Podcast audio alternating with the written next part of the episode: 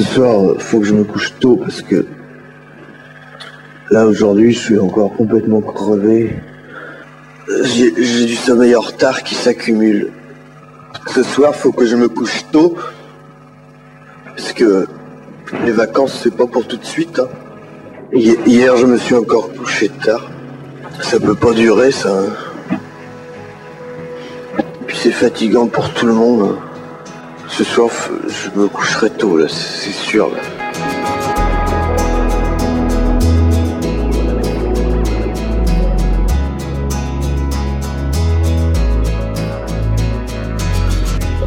Ce soir, je me couche tôt. Ces extraits de la vidéo Les Réveils de Pierrick Sorin datent de 1988. Et pourtant, ils n'ont pas pris une ride. Ce soir, je me couche tôt. Qui n'a jamais prononcé cette phrase après s'être fait tirer du lit par un réveil bien trop bruyant? Difficulté à s'endormir, sommeil de mauvaise qualité, fatigue au réveil, somnolence intempestive, nombreux sont les Français à se plaindre de leur nuit. Pas étonnant quand on sait qu'au moins une personne sur trois présente un trouble du sommeil. Le plus connu, l'insomnie, concerne entre 10 et 20% de la population, mais il existe d'autres pathologies dont on parle moins. La narcolepsie par exemple, vous connaissez? Mais au fait, le sommeil, ça fonctionne comment? Est-ce qu'on est conscient quand on fait une crise de somnambulisme? Et la paralysie du sommeil, c'est quoi au juste? Les réponses à ces questions, c'est maintenant, et c'est dans Ramène ta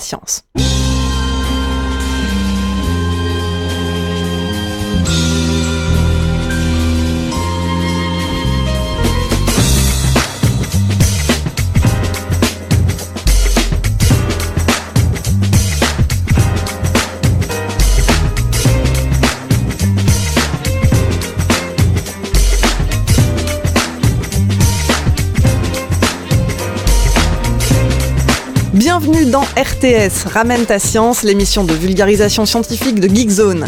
Ici, on passe au crible et on fait le tri entre fausses croyances et vraies infos. On décortique, on explore, on éclaire un sujet à la fois.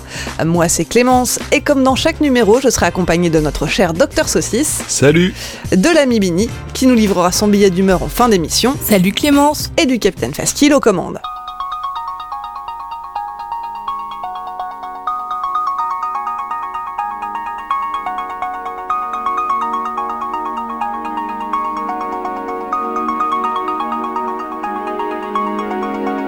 Ce nouvel épisode, on a donc décidé de faire un focus sur plusieurs troubles du sommeil. On va parler d'insomnie bien sûr, mais on va surtout s'intéresser à des troubles moins connus et qui pour certains touchent une importante partie de la population.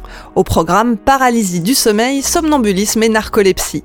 Mais avant de parler de sommeil pathologique, revenons un instant sur ce que l'on sait du sommeil normal.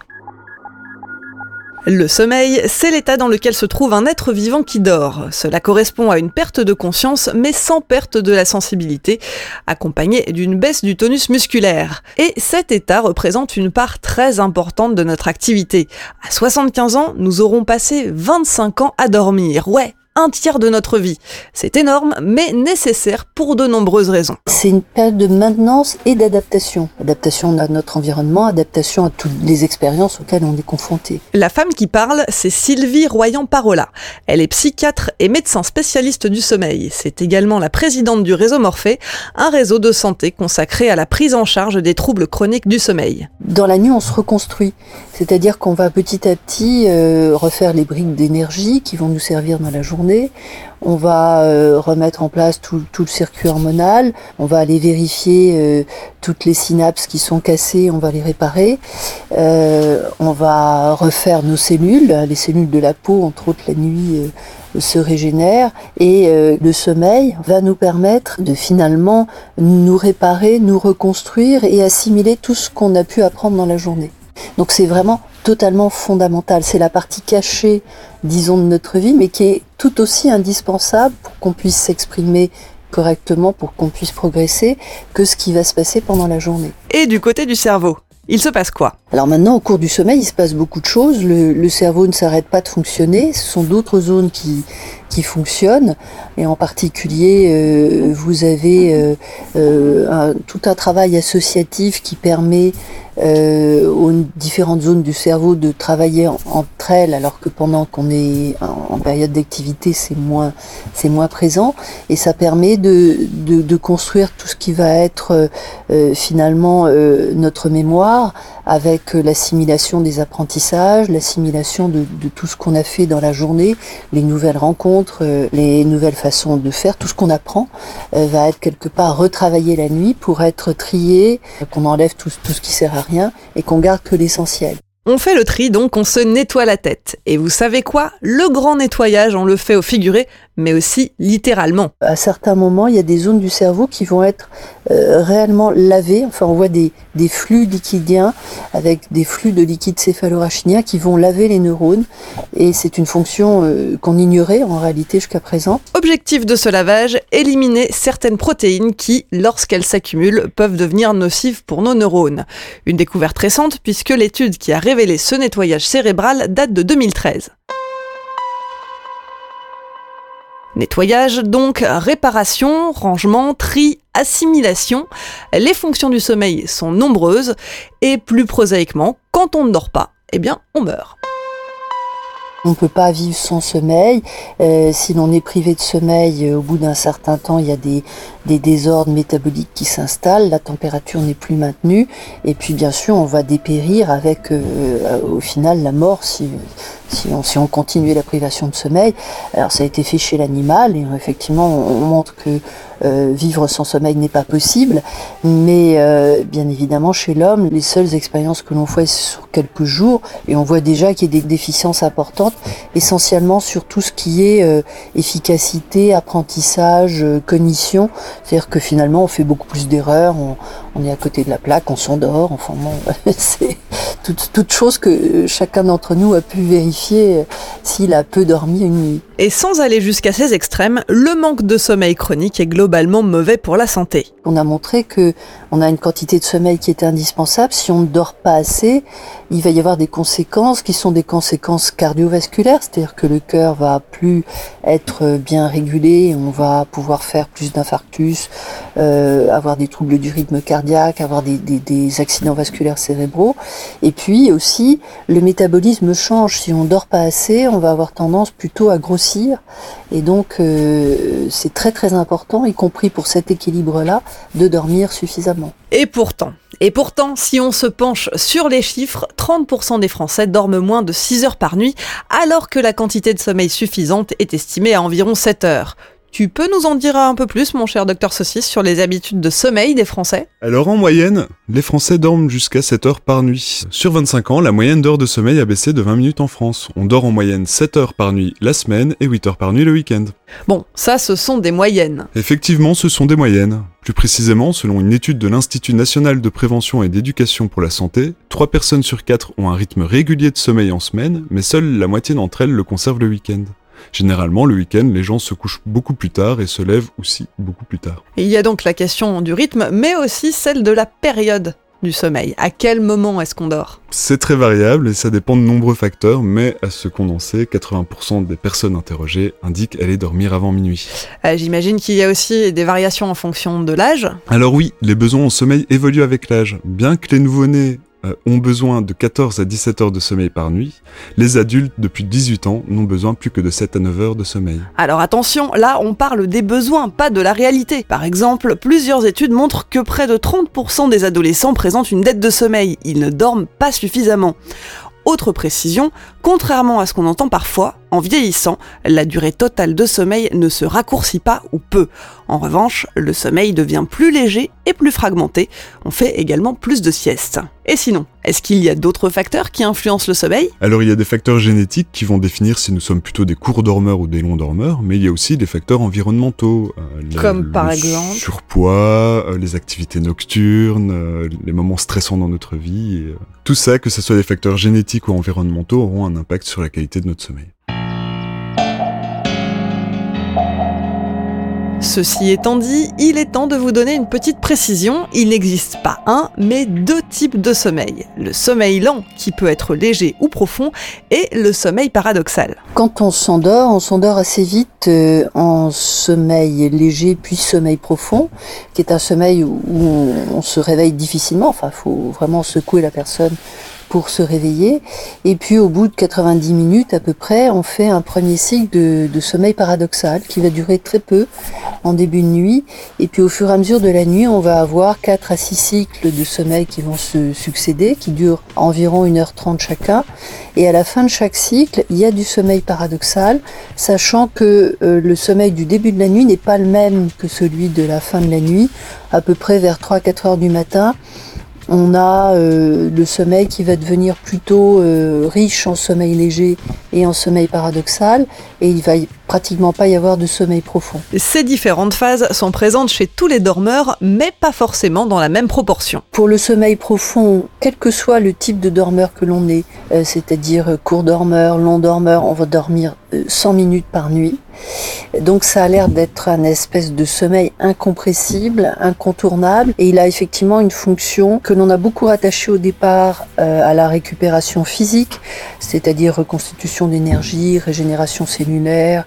Euh, en revanche, au niveau du, sommeil paradoxal, plus on dort, plus on va faire de sommeil paradoxal en termes de durée, mais le pourcentage est toujours le même, entre 22 et 25% sa fonction, qui a été beaucoup étudiée, il y a une fonction euh, beaucoup dans la mémoire, euh, dans l'apprentissage et sur tout ce qui touche le côté affectif de l'individu. Pour le sommeil léger, là c'est un mystère. On ne sait pas trop à quoi il sert, dans le sens où euh, il semble indispensable. Euh, et les longs dormeurs se distinguent des courts dormeurs par plus de sommeil léger. Mais à quoi ça sert exactement, on ne sait pas trop. Et contrairement à ce qu'on entend souvent, on ne rêve pas uniquement pendant le sommeil paradoxal. On peut tout à fait rêver aussi pendant le sommeil profond et même pendant le sommeil léger. Bon, maintenant qu'on en sait un peu plus sur le sommeil et ses fonctions, jetons un coup d'œil à ce qui se trame dans notre corps quand on dort. Certaines zones du cerveau ne sont actives qu'à l'état d'éveil, d'autres ne l'étant que lors du sommeil paradoxal ou du sommeil lent. L'identification de ces zones a permis de déterminer l'existence de trois systèmes qui interagissent entre eux. Un qui maintient le sujet à l'état d'éveil, un autre actif lors du sommeil lent, et le dernier actif uniquement lors du sommeil paradoxal. Ces systèmes sont tous composés d'un ensemble d'aires cérébrales distinctes qui ont chacun leur rôle à jouer. Et parmi les structures impliquées, il y a la fameuse horloge biologique. Cette horloge, elle est constituée de deux minuscules structures cérébrales pas plus grosses que la pointe d'un crayon, les noyaux suprachiasmatiques. Ce sont les métronomes du corps, c'est ça? Ils sont situés à la base de l'hypothalamus et ils agissent comme une horloge centrale qui régule nos cycles de sommeil, de température et d'appétit. C'est ce qui donne en quelque sorte le tempo à notre corps. On sait que des éléments externes, comme les rythmes de la vie sociale, ont une influence sur cette horloge interne. Par exemple, à force de surfer toute la nuit sur Internet, on finit par se décaler. Bon, ça, je crois qu'on s'en est tous rendu compte. Hein. Mais il y a aussi une molécule qui agit sur cette horloge. Et cette molécule est la mélatonine, qui permet d'avancer ou de retarder l'endormissement pour s'adapter aux changements saisonniers de luminosité. Dès que la lumière baisse, la libération de l'hormone augmente et provoque l'endormissement. Elle est produite lorsque la luminosité est très faible et la présence de lumière donc perturbe sa production. D'où la nécessité d'être dans l'obscurité pour s'endormir. Et ce n'est pas la seule molécule qui entre en jeu. Oui, il y a aussi l'adénosine, qui est la molécule de la fatigue. C'est une molécule qui est essentielle au stockage, au transport et à l'utilisation d'énergie, mais elle interagit aussi avec les neurorécepteurs et provoque la sensation de somnolence. Au fil de la nuit, sa concentration diminue et provoque une sensation d'éveil le matin. Petite info au passage, histoire de tordre le cou à une idée reçue, la caféine ne réveille pas. Elle empêche les molécules d'adénosine de se fixer sur le récepteur et inhibe la sensation de fatigue. Jusqu'à présent, on a parlé de sommeil normal. Mais quand on n'arrive plus à dormir, ou au contraire quand on s'endort n'importe quand, quand on a un sommeil troublé, qu'est-ce que ça veut dire? Et surtout, que faire? Première étape, poser un diagnostic, identifier le trouble. Pour cela, en plus des entretiens cliniques, les médecins spécialistes disposent de plusieurs outils. Le docteur Royan Parola nous l'explique. Le grand outil du, sommeil, il n'est pas très très sophistiqué. Hein. C'est déjà avoir un, agenda du sommeil rempli qui donne une espèce de, de, de, photographie du sommeil de la personne sur trois semaines, un mois, et avec en plus ces remarques. Imaginez un, un tableau sur lequel les gens reportent leur horaire de coucher, leur horaire de lever, si elles ont dormi en zone assurée, si elles sont réveillées, donc ça reste blanc, euh, s'il y a des moments de somnolence dans la journée, et euh, des commentaires qui vont aller avec, avec euh, bah là j'ai fait du sport, là j'avais mal à la tête, là j'ai pris un médicament. Et quand les gens remplissent une nuit après, après l'autre, on a vraiment une visualisation un peu comme une photographie vraiment du sommeil. Plus technologique, on peut aussi utiliser des actimètres, des trackers que l'on porte comme une montre et qui permettent d'enregistrer le rythme veille-sommeil et l'activité du dormeur.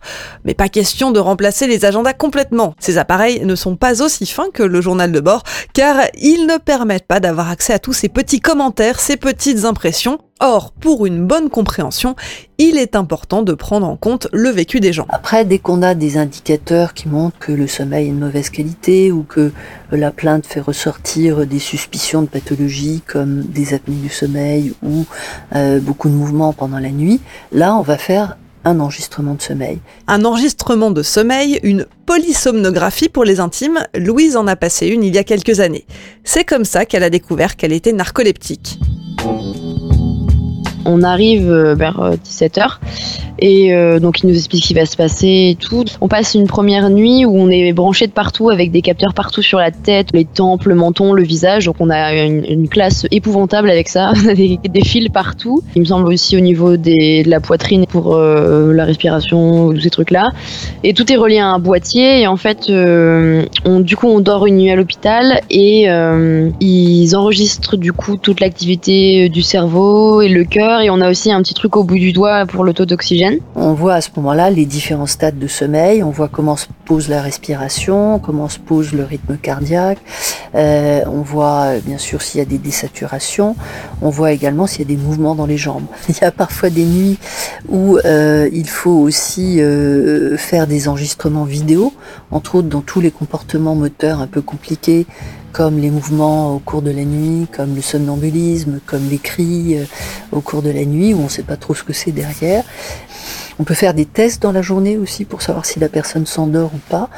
Euh, une personne somnolente, par exemple, on va lui demander de, s'allonger à, cinq reprises dans la journée et on va voir si elle s'endort ou si elle reste réveillée malgré la situation monotone qui est induite. Et bref, après, on a tous les éléments qui nous permettent euh, de faire le diagnostic. Des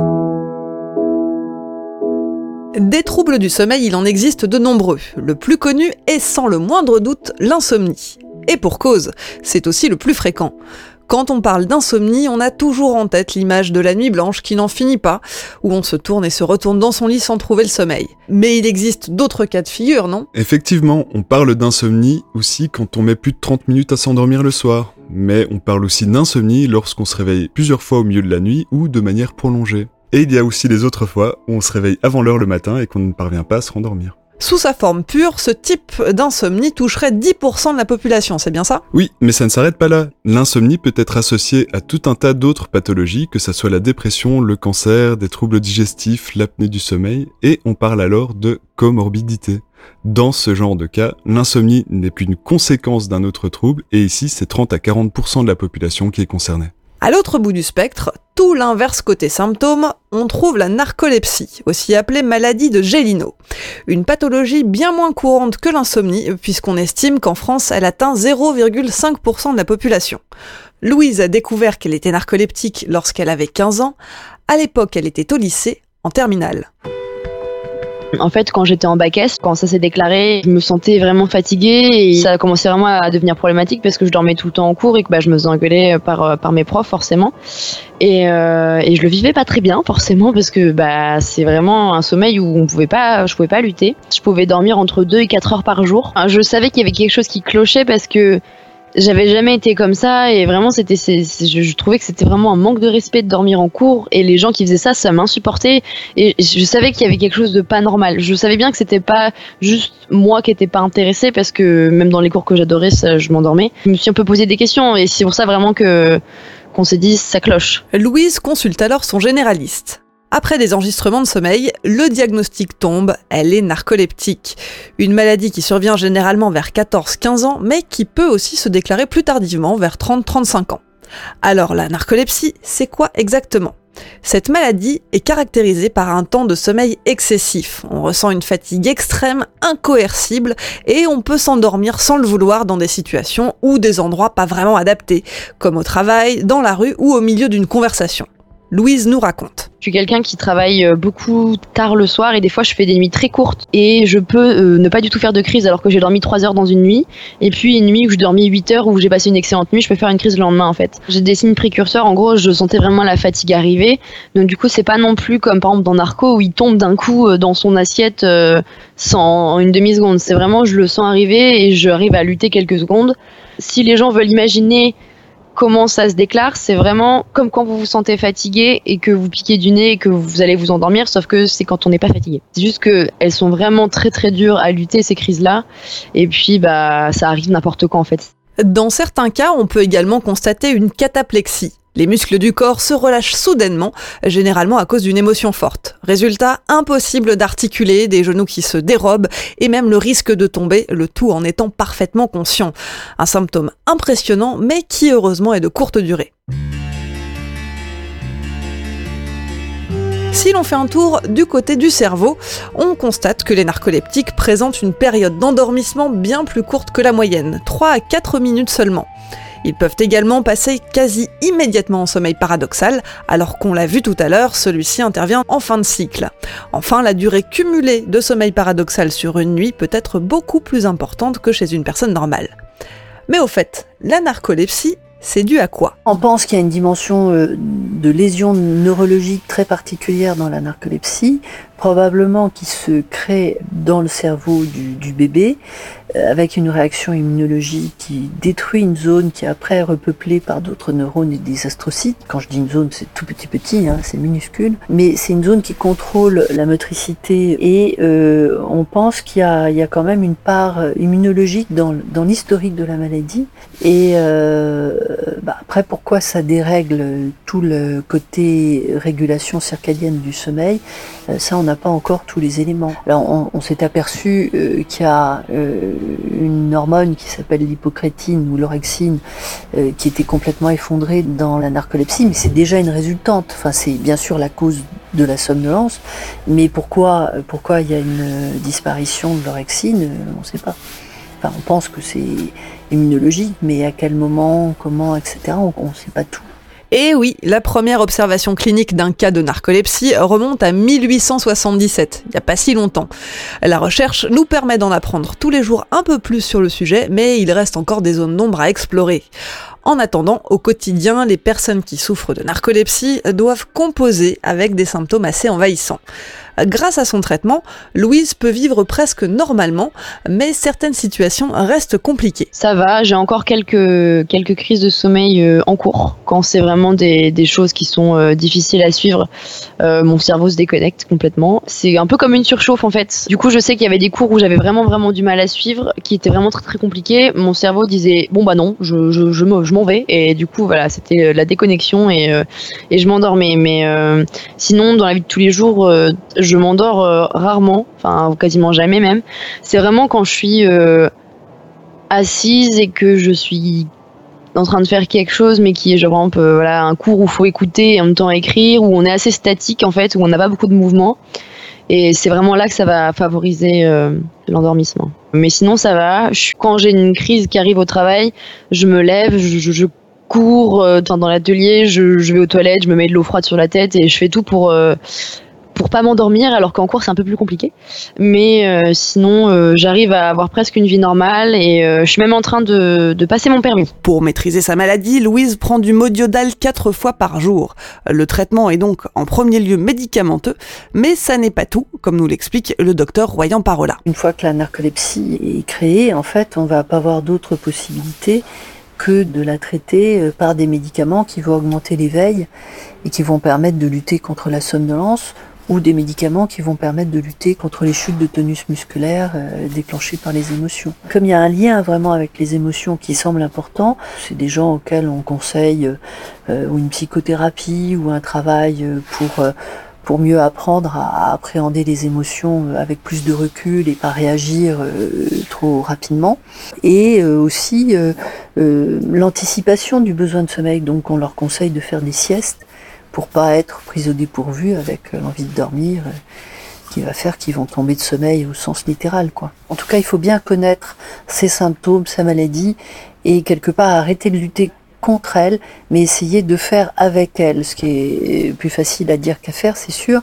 Mais euh, les gens progressent beaucoup quand ils arrivent à, faire ça, et on voit plutôt des formes qui s'apaisent à ce moment-là, plutôt que d'aller dans une espèce d'escalade où euh, ça devient impossible. Et effectivement, Louise le dit elle-même, elle a appris à vivre avec. Mais elle s'est battue pour ça. On m'a dit que j'allais pas y arriver, et j'ai fait tout l'inverse. Je me suis battue pour prouver l'inverse.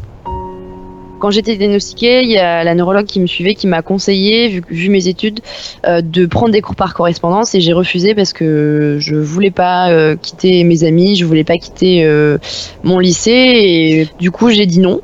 Et finalement je me suis battue et, et puis bah maintenant, euh, je suis en école d'ingénieur et j'ai tout très bien réussi. J'ai eu mon bac S avec mention bien. Je me, je me vais me battre pour mes rêves et il euh, ne faut pas se laisser abattre parce que au final, euh, c'est pas une fatalité et il faut l'accepter. On peut très bien vivre avec si on arrive à l'accepter et passer au-dessus en fait. Vivre avec, Marion le fait aussi. Elle fait partie des nombreuses personnes qui nous ont partagé leurs récits. Mettre des minuteries sur son téléphone, s'arranger avec ses camarades de classe pour récupérer des cours, avoir toujours son traitement sous le coude, toutes ces petites habitudes font partie de son quotidien. Pour aller un peu plus loin, vous pourrez retrouver l'intégralité de son témoignage et d'autres sur geekzone.fr. Parmi ces témoignages, nous avons aussi reçu celui de Mathieu. Tout comme les narcoleptiques, il a dû apprendre à gérer, notamment vis-à-vis de son entourage. Mais pour lui, la problématique est légèrement différente. À 37 ans, il présente une forme particulière de somnambulisme. Je souffre de somnambulisme euh, de manière euh, très épisodique et qui se concrétise. Bah, et il y a ma femme qui se bidonne derrière. et euh, qui se concrétise d'une manière un peu particulière parce que je souffre de sexomnie. C'est-à-dire que je j'ai tendance à entamer des ébats sexuels avec mon, mon compagnon de couchage, en l'occurrence ma compagne, euh, à mon insu et à son insu aussi. Et ça depuis euh, maintenant euh, euh, près de 20 ans. Essayer d'initier un rapport sexuel, marcher dans toute la maison, déplacer des objets, conduire une voiture, autant d'actions pouvant être réalisées lors d'un accès de somnambulisme, docteur Royan Parola. Un accès de somnambulisme, en fait, c'est un éveil euh, souvent en début de nuit, c'est-à-dire euh, dans les deux, trois premières heures de la nuit. La personne se lève, va faire un tour dans la dans l'appartement ou dans la maison et se recouche. Euh, mais vous pouvez avoir des comportements plus élaborés où la personne va faire quelque chose, jouer du piano, avoir une activité presque de bricolage ou aller manger. C'est aussi très fréquent, mais sans s'en souvenir. Ce type d'épisode peut durer entre 30 secondes et 30 minutes, et il est intéressant de noter que les plus touchés sont les enfants. En effet, le somnambulisme serait présent chez 10 à 15% des 8-12 ans, alors que chez les adultes, il ne concerne plus qu'un à 4% de la population. Sur le plan physiologique, ça correspond à quoi? Euh, c'est un espèce d'état confusionnel euh, qui apparaît lors d'un éveil en sommeil profond. C'est-à-dire que la personne est réveillée euh, brutalement en, sommeil profond et visiblement il y a quelque chose au niveau neuronal qui se passe pas bien parce que il y a un éveil qui est un éveil euh, moteur complet. La personne peut marcher, euh, parler, etc. Mais au niveau cortical, même si elle a les yeux ouverts, même si elle peut parler, d'abord le discours est quand même petit peu bizarre. Enfin, si on connaît bien la personne, on se rend bien compte que c'est pas les mots qu'elle dirait ou c'est pas son intonation surtout. Et puis, euh, finalement, ça n'imprègne pas du tout au niveau cortical parce que la personne ne s'en souvient pas le lendemain. Donc, il y a vraiment une dissociation entre le cérébral euh, cognitif et le cérébral moteur. Si dans sa forme la plus courante, les répercussions sont limitées et donnent parfois lieu à des situations qui font sourire, les formes particulières comme celles qui touchent Mathieu peuvent être beaucoup plus délicates à gérer. ma toute première petite copine, en se réveillant, disait mais il s'est passé un truc cette nuit, tu te souviens de quelque chose? Et je me souvenais absolument de rien. Donc voilà, le truc c'est que j'avais 18, 19 piges, j'avais mis ça sur le dos de l'idylle que j'étais en train de vivre et de la passion qui me consumait. Euh, le seul truc, c'est que ça a perduré. Ça a perduré jusqu'à devenir assez intrusif, avec des ce qui pourrait s'apparenter à des attouchements, euh, voilà, à mon insu. Euh, sur sur ma compagne de l'époque. Donc c'est ça qui m'a vraiment fait flipper. C'est le lendemain matin où je lui ai reposé la question parce que même le moment où elle m'a renvoyé péter, si tu veux, c'est un peu flou. Je lui dit mais il s'est passé quelque chose cette nuit? Elle me dit oui, t'as encore essayé de. Et si tu veux, au départ, bah, c'est comme pour plein de trucs. Hein, tu prends ça avec euh, avec un peu de légèreté, puis après tu te rends compte que potentiellement ça ça peut être grave. J'avais pas envie de laisser perdurer la situation. Petite parenthèse juridique, vous vous demandez certainement ce qu'il en est de la responsabilité d'une personne somnambule. Mon cher docteur Saucisse, c'est le moment où tu troques ta blouse de scientifique contre un code pénal. Alors oui, en effet, c'est une question qui ne date pas d'hier, on la retrouve dans des textes juridiques dès 1150. À l'heure actuelle, d'après l'article 122.1 du code pénal, n'est pas pénalement responsable la personne qui était atteinte au moment des faits d'un trouble psychique ou neuropsychique ayant aboli son discernement ou le contrôle de ses actes. Euh, tu traduis là? Pour qu'une personne soit considérée comme irresponsable pénalement, on doit pouvoir montrer qu'au moment des faits, elle avait soit perdu la capacité de comprendre, d'interpréter, soit perdu la capacité de vouloir, c'est-à-dire qu'elle ne pouvait pas contrôler ses actes. Et ça se détermine comment ça? Plusieurs somnambules coupables d'actes violents ont déjà comparu devant les tribunaux. Dans ce genre de cas, des médecins spécialistes du sommeil analysent le profil de la personne et réalisent des examens pour déterminer si l'accusé était conscient ou non au moment de son acte. L'objectif ici, c'est de vérifier qu'il existe de vrais épisodes d'éveil dissocié chez la personne. On ne sait pas pourquoi, à l'origine, il y a cette dissociation en fait. On sait ce qui peut la provoquer. On a d'ailleurs euh, pu provoquer expérimentalement des accès de somnambulisme en réveillant brutalement des gens en sommeil profond. Euh, on leur fait faire un certain nombre de choses, après ils n'en ont pas le souvenir. La conscience, c'est quand même pouvoir prendre des, décisions euh, en, pleine connaissance de tout et avec toutes ses capacités. là, clairement non. Clairement non. C'est pratiquement que des tâches automatisées en fait qui se font. Mais la discussion que vous aurez avec quelqu'un qui est en état somnambulique pourra être par moments cohérente. Enfin, vous semblez cohérente. En réalité, euh, on voit bien que ça dérape à un moment donné. Mais donc, si ce trouble se manifeste sans qu'on en soit conscient, comment est-ce qu'on fait pour le gérer? C'est l'épineux problème auquel Mathieu a dû faire face. Inquiet, il s'est alors tourné vers le corps médical. Donc j'en ai parlé à ma généraliste de l'époque, qui euh, qui m'a regardé comme si euh, voilà comme si j'étais un extraterrestre euh, complet. Que, voilà que j'étais j'étais juste juste ouf quoi. Et je lui dis bon oui ok soit enfin qu'est-ce que vous me proposez? Donc donc elle m'a conseillé d'aller voir un psy en fait tout, simplement qui m'a expliqué que pour lui il n'y avait pas de, de, dénominateur commun si tu veux à mon état d'esprit à ce moment-là. Au jour ou aux semaines précédentes il n'y avait pas de de frustration particulière ou, de, de, moments de stress ou de, fatigue, etc. C'était vraiment complètement décorrélé de, tout et euh, que malheureusement euh, il n'y avait pas réellement de solution et que quand ça arrivait, euh, bah voilà que je me, je me confonde en excuses et surtout que j'explique à mes partenaires ce dont ce dont je souffrais quoi. À l'heure actuelle, il n'existe aucun traitement officiellement reconnu. Des somnifères ou certains antidépresseurs peuvent être parfois prescrits, mais leur efficacité dans le temps est limitée et ils peuvent induire une dépendance, voire même dans certains cas renforcer les troubles. Un défaut de prise en charge qui peut et on le comprend aisément, être source d'angoisse. C'est super chouette, quoi. Pendant une journée, t'as l'impression d'être fou. Tu sais, de te dire, mais attends, mon corps fait des trucs à mon insu et, et je, je peux rien y faire. Enfin, faut quoi Faut que je dorme attaché pour qu'il se passe quelque chose? Face à l'absence de véritable traitement, les somnambules doivent faire appel à leur bon sens pour réduire les risques. Concrètement, leur maître mot pourrait être mieux vaut prévenir que guérir. Prévenir les accidents en installant des verrous aux fenêtres ou en plaçant sous clé les objets dangereux, mais aussi et surtout prévenir son entourage. Ayant euh, peu de solutions, il a fallu que je m'en ouvre à mes, mes compagnes au fur et à mesure de, de, ma vie, tout en leur précisant euh, voilà un petit peu comment agir en, ce moment-là, c'est-à-dire en essayant de me, faire prendre conscience des choses, donc en me parlant en fait, hein, en, me, sollicitant, en me parlant, en, essayant de, me faire reprendre conscience en fait, parce qu'au final, le, somnambulisme tel que tel qu'on le vit, c'est pas un problème d'éveil, c'est un problème de conscience. Peut-être qu'un jour un traitement spécifique sera découvert. Après tout, on ne comprend pas encore tous les mécanismes de ce trouble. Mais en attendant, en parler, expliquer, bref, communiquer sur le sujet reste la meilleure option. Et ici, Mathieu est plutôt bien tombé puisque sa femme elle-même est somnambule.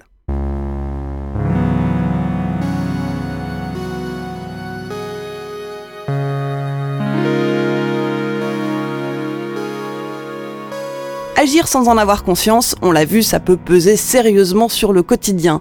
Mais l'inverse, ne pas pouvoir bouger tout en étant conscient, peut se révéler particulièrement angoissant. C'est ce qu'on appelle la paralysie du sommeil. C'est hyper compliqué à décrire et puis je trouve ça tellement, euh, tellement flippant. Moi j'avais trop peur de, que les gens prennent pour une tarée, tu vois. Et en plus, moi, je me disais vraiment, je suis en train de perdre la boule, quoi. C'est pas possible. Tellement c'est violent. Nadia souffre de paralysie du sommeil depuis une douzaine d'années. Pourtant, pendant longtemps, elle n'a pas su mettre de mots sur ce trouble. En fait, euh, déjà, ça fait pas très longtemps que je sais que c'est de la paralysie du sommeil. Les la première fois où j'ai eu des crises, donc il y a 12-13 euh, ans, euh, je pensais être un cas unique sur Terre et que j'allais mourir et tout ça. Et je trouve qu'on n'en parlait pas beaucoup à l'époque parce que j'ai regardé sur Internet, mais je savais pas comment décrire le truc. Et je sais pour le coup exactement quand j'ai su que ça arrivait à d'autres gens, c'est qu'il y a un jour quelqu'un sur Twitter qui avait posté un tweet en pleine nuit pour dire Ah putain, encore une paralysie du sommeil. Et du coup, j'avais répondu, on avait une discussion, et après, il y a d'autres gens qui s'étaient greffés à ça. C'est là que j'avais compris que je n'étais pas une espèce d'anomalie de la nature, mais que c'était un syndrome assez répandu. Effectivement, on estime qu'une personne sur deux en ferait l'expérience au moins une fois dans sa vie. La paralysie du sommeil apparaît le plus souvent à l'adolescence et chez certaines personnes le phénomène est régulier. Pour Nadia, ça arrive au moins une fois par mois parfois plus, et c'est toujours très impressionnant. Donc maintenant, je sais que c'est de la paralysie du sommeil, et ça se manifeste chez moi évidemment par euh, de la paralysie, c'est-à-dire une atonie euh, musculaire. Je suis dans mon lit et d'un seul coup, je peux plus bouger, plus respirer, et j'ai l'impression, et en plus je le vois aussi, que quelqu'un est assis sur ma poitrine.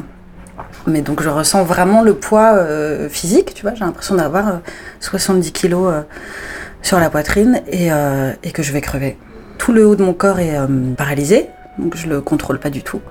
Ce qui est peut-être le truc le plus désagréable au monde, de pas réussir à, contrôler son corps et sa respiration. Donc j'ai l'impression de suffoquer, euh, tout ça.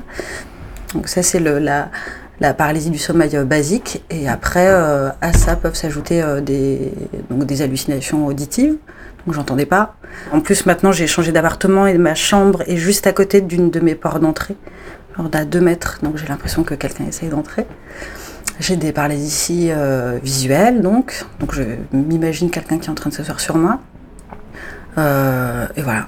La paralysie du sommeil, c'est donc un état qui survient lors des transitions entre le sommeil et l'éveil, c'est-à-dire soit quand on s'endort, soit quand on se réveille.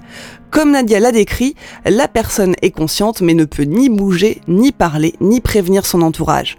L'épisode dure rarement plus d'une minute et est parfois accompagné d'hallucinations. Une expérience qui ne présente pas de réel danger pour la santé, mais qui peut être particulièrement angoissante pour les personnes qui en souffrent. Petit point neuro. Lorsqu'on s'endort, le cerveau libère un acide aminé, la glycine. Elle va venir se fixer sur les neurones responsables de la motricité des bras, des jambes, bref, du corps. Son rôle inhiber temporairement l'activité de ces neurones pour les empêcher d'envoyer des ordres à nos membres. Un peu comme si on déconnectait le corps et l'esprit. Eh oui, quand on dort, le cerveau est particulièrement actif et si on mettait nos rêves en action, on risquerait de se blesser ou de se mettre en danger. Coup de bol, grâce à ce mécanisme bien foutu, nos muscles restent à tonne le temps du sommeil. Sauf que parfois, quand on s'endort, tout ne se passe pas comme prévu. C'est un peu comme si euh, la personne s'était déjà endormie, avait déjà déconnecté, puis le cerveau se réveille. Et, puis bah là, euh, voilà. Ou bien c'est au cours du sommeil paradoxal, où là il y a un éveil incomplet en réalité, et la personne euh, va être vraiment littéralement paralysée. Elle va même parfois avoir des images qui vont apparaître, des sensations. Donc ça donne toutes ces perceptions très très bizarres qu'on peut avoir dans certaines paralysies du sommeil, où on va avoir l'impression d'une présence, où on va avoir la, sensation d'être euh, pratiquement possédé euh, par une force supérieure, parce que on est dans un espèce d'état onirique euh, parallèlement. Alors que le, corps, lui, euh, il répond pas du tout. Quoi. C'est vraiment une paralysie. Euh, même quand on essaye de, voir euh, au niveau des réflexes, il n'y a plus de réflexes. Quoi. Et les hallucinations, alors, ça s'explique comment? C'est tout simplement le cerveau qui essaye de donner du sens à toutes les infos qu'il reçoit. C'est vraiment à la fois très très angoissant et très troublant et donc, euh, du coup, le, cerveau est obligé d'expliquer un peu rationnellement ce qui se passe. Et donc, euh, bah, on fait comme on peut, et vous avez des, des, pseudo-explications parce que la personne n'arrive pas à raccrocher à quelque chose qui lui semble sensé, quoi.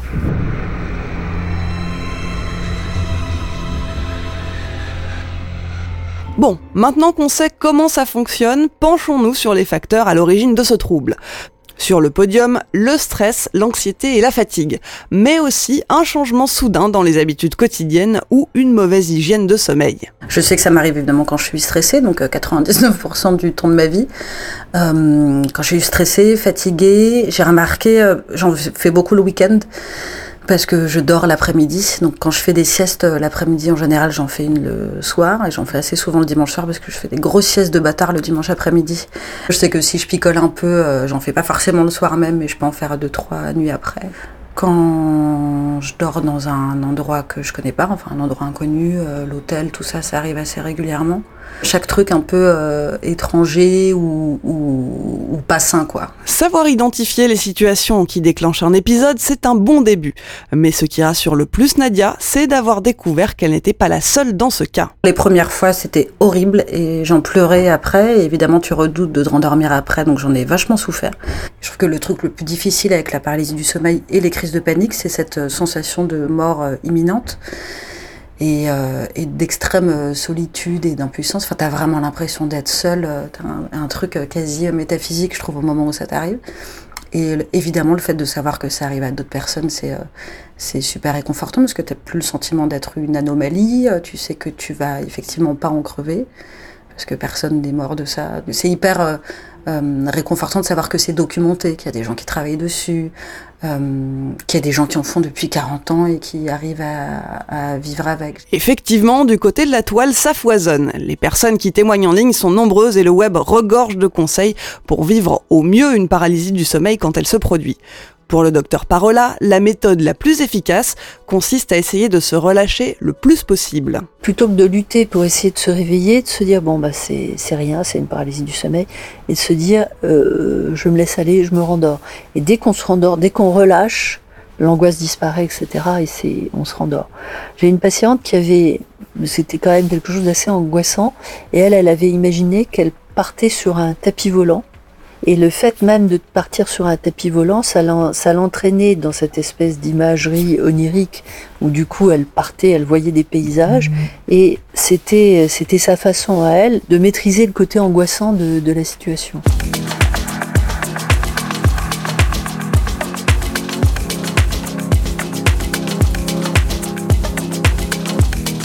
La mise en place de stratégies préventives peuvent aussi être utiles pour gérer au quotidien. Par exemple, en demandant à être réveillé doucement par la personne qui partage son lit en cas de crise. Euh, plusieurs d'entre vous nous ont raconté leur paralysie du sommeil, comment ils le vivaient, et Marie nous a fait part de ses petites astuces. Elle conseille par exemple de ne pas tenter de bouger à tout prix, vu que ça ne fonctionne pas, ça ne ferait qu'accentuer l'angoisse. Sa première technique, un peu comme le suggérait le docteur Parola, c'est de se concentrer sur sa respiration, sur des sensations agréables. Elle pense à un morceau de musique qu'elle aime particulièrement, elle imagine les couleurs qui vont avec, etc., etc. Bref, elle essaye de se détendre au maximum pour se rendormir paisiblement. Et effectivement, on y revient, ne pas chercher à lutter ou alors en douceur. Oui, son autre technique consiste à bouger les parties du corps plus susceptibles de se mouvoir dans cette phase, comme les yeux par exemple. En les sollicitant, petit à petit, le reste du corps s'éveille. Si ça vous intéresse, vous pourrez retrouver ce témoignage et d'autres dans un post dédié sur geekzone.fr.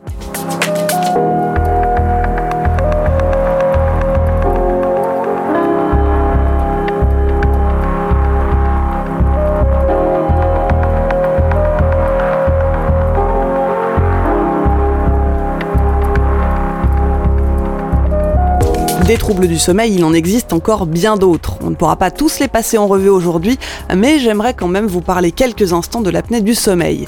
Parce que ce trouble, parfois sans symptômes apparents, passe souvent entre les mailles des diagnostics et parce que ses conséquences sur la santé peuvent être graves.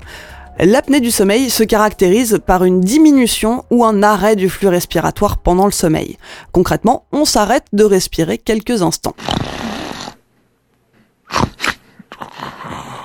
Les causes peuvent être neurologiques, mais le plus souvent, ce sont les voies respiratoires qui se ferment et ne laissent plus passer l'air pendant quelques secondes. On parle d'apnée obstructive. Le dormeur fait alors un effort pour relancer sa respiration.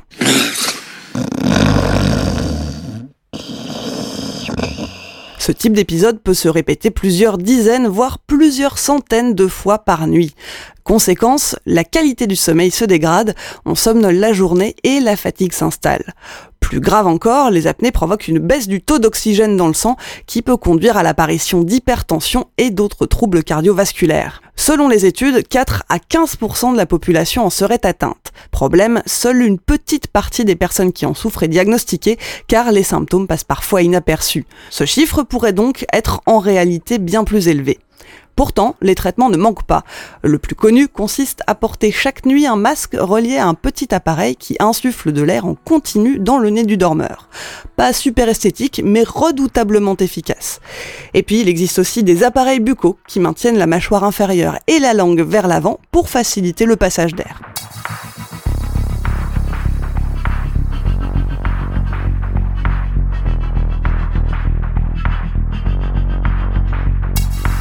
On l'a constaté, les troubles pouvant gâcher nos nuits sont nombreux.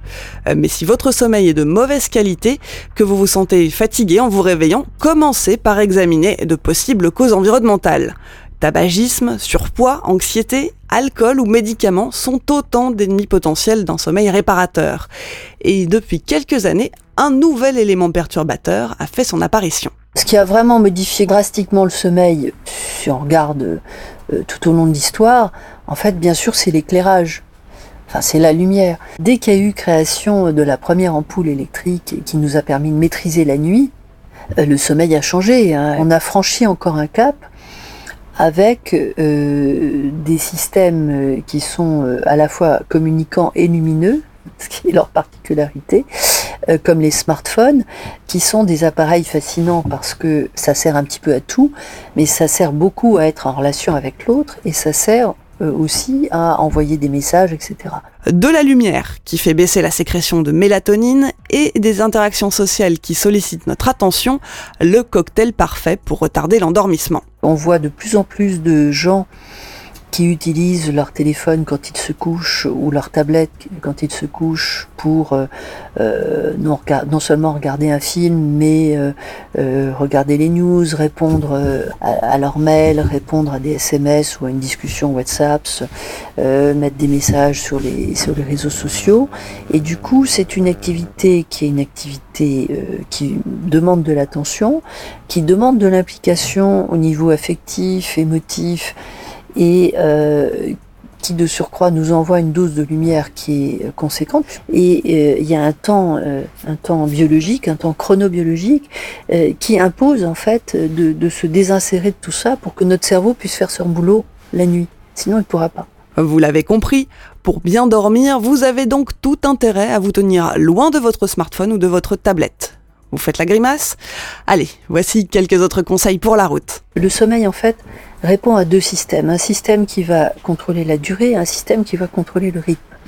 Alors la durée, il faut trouver la durée de sommeil dont on a besoin, la durée dans laquelle on est bien.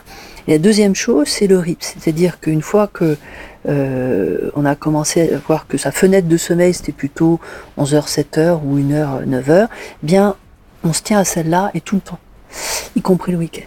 La deuxième chose, c'est qu'il faut préparer le coucher, c'est-à-dire qu'il y a vraiment un sas de déconnexion euh, qui au minimum sera d'une demi-heure, mais plutôt d'une heure, où on fait des choses qui nous plaisent et on se ressent vraiment sur soi, sur ce qu'on a envie et, et, on déconnecte un peu. Et après, euh, la partie sommeil, euh, du temps de sommeil, c'est du sommeil complètement déconnecté. C'est-à-dire qu'il n'y a aucun appareil qui peut nous interrompre ou euh, venir perturber notre, notre sommeil. À la limite, on peut, on peut lire un petit peu, mais c'est tout. Lire sur un, un, un vrai livre. Dernière précision, si vous souffrez d'insomnie et que vous avez envie de prendre les choses en main, sachez qu'il existe des ateliers dédiés, des sortes de séances de coaching du sommeil. C'est mis en place par le réseau Morphée et c'est gratuit. Si vous voulez en savoir plus, rendez-vous sur réseau-morphée.fr.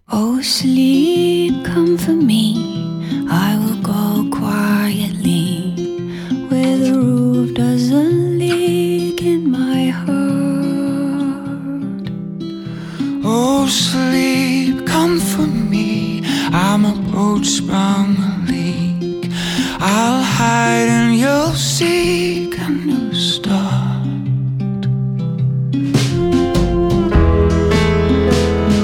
À propos de groupe de parole, j'en connais une qui a un avis bien tranché sur la question. Alors comme Sabine, tu voulais nous parler de sommeil? Ouais, attends, euh, Clémence, tu m'excuses, euh, je finis là.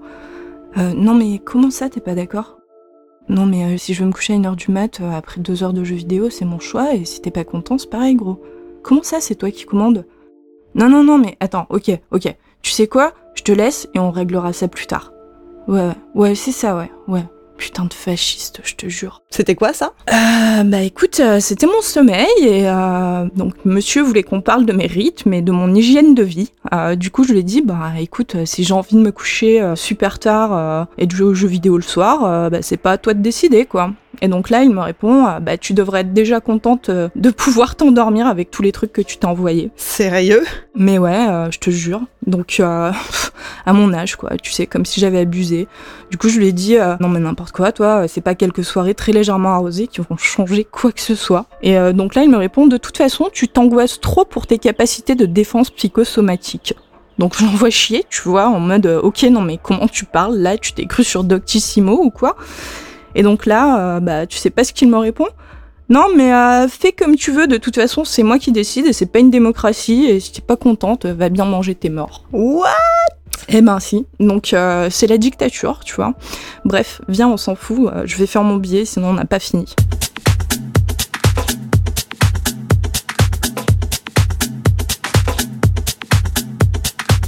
Alors, il y a quelques semaines, je suis tombée sur ce tweet en anglais qui disait It's not lack of sleep, it's the cyberpunk lifestyle. Alors, je traduis pour les fans de Valérie Pécresse ce n'est pas le manque de sommeil, c'est le lifestyle cyberpunk. Et ouais, je traduis pas lifestyle, faut pas déconner les fachos. Alors, it's not lack of sleep, it's the cyberpunk lifestyle. Si c'est drôle, c'est parce que c'est vrai, à bien dormir, notre vie n'est plus vraiment adaptée.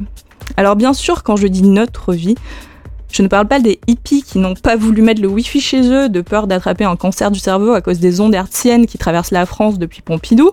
Je veux bien sûr parler de gens comme vous et moi qui travaillent la plupart du temps devant des écrans, qui travaillent sur leur téléphone, qui regardent la télé sur leur ordinateur et puis qui regardent leur téléphone en regardant la télé.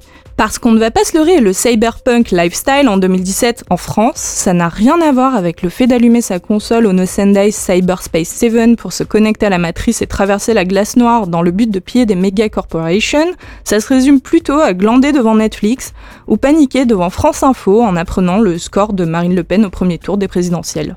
Si ça peut vous aider à situer, j'ai toujours vu mon sommeil comme un petit village, un petit jardin, un petit sanctuaire, un petit Neko Atsume que je devais défendre contre les quatre cavaliers de l'apocalypse qui sont pour moi travail, stress, déprime et PMS.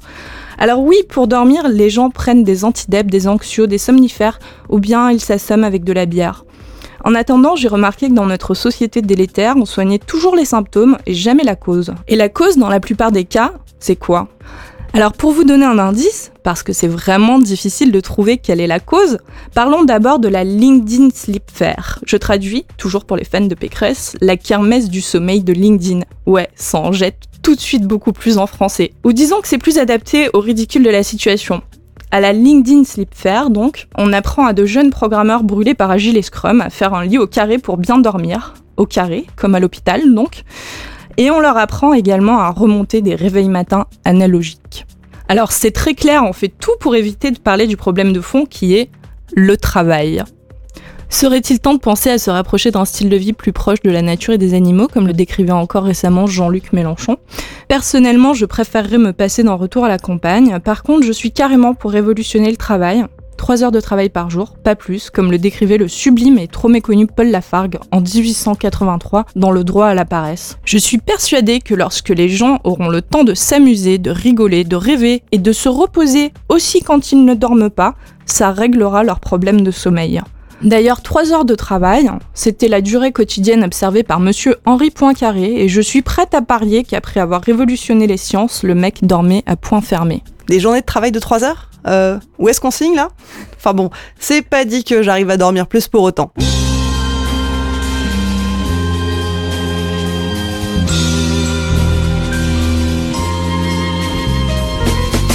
Ramène ta science, c'est fini pour aujourd'hui. Merci à mes acolytes, Dr Saucisse, Bigny et Fasquille, sans qui rien de tout cela ne serait possible. Un grand merci également à tous ceux qui nous ont apporté leurs témoignages. Vous pourrez les retrouver sur le forum de Geekzone et si vous le voulez, poursuivre la discussion. On espère que ça vous a plu. Si c'est le cas, n'hésitez pas à nous laisser un petit commentaire sur la page iTunes de l'émission. Nous, on se retrouve à la rentrée et croyez-moi, vu le sujet auquel on s'attaque, on ne va pas chômer pendant l'été. Et oui, dans le prochain épisode, on va s'intéresser à l'intelligence artificielle. D'ici là, vous pourrez réécouter cet épisode ou les précédents dans la section podcast de geekzone.fr, sur iTunes ou dans vos flux RSS. Allez, salut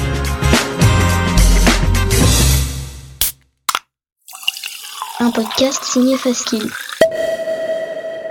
Faskill.com Je t'explique pas comment Ah. on parle dans un micro, j'imagine que tu sais. Pas trop près, euh, pas trop comme ça. Là, là, Comme ça. comme ça, c'est très bien. Bon.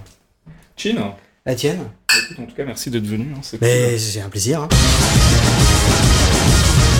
Dans le canap, c'est votre rendez-vous mensuel sur Geekzone, un rendez-vous durant lequel Faskill s'entretient avec un invité, sans fil conducteur, sans questions préparées, mais avec des bières. Pendant environ une heure, posé au calme dans un confortable canapé, on y parle de son parcours, de son actu et parfois aussi du sens de la vie. Dans le canap alias DLC, c'est tous les mois exclusivement sur geekzone.fr. En fait, il faudrait que tu sois ton invité un jour. Ce serait marrant, que t'aies des, des, des gens proches de toi qui te connaissent bien, qui fassent, qui fassent la même chose. Et les gens, les, les gens, ils kifferaient. hein.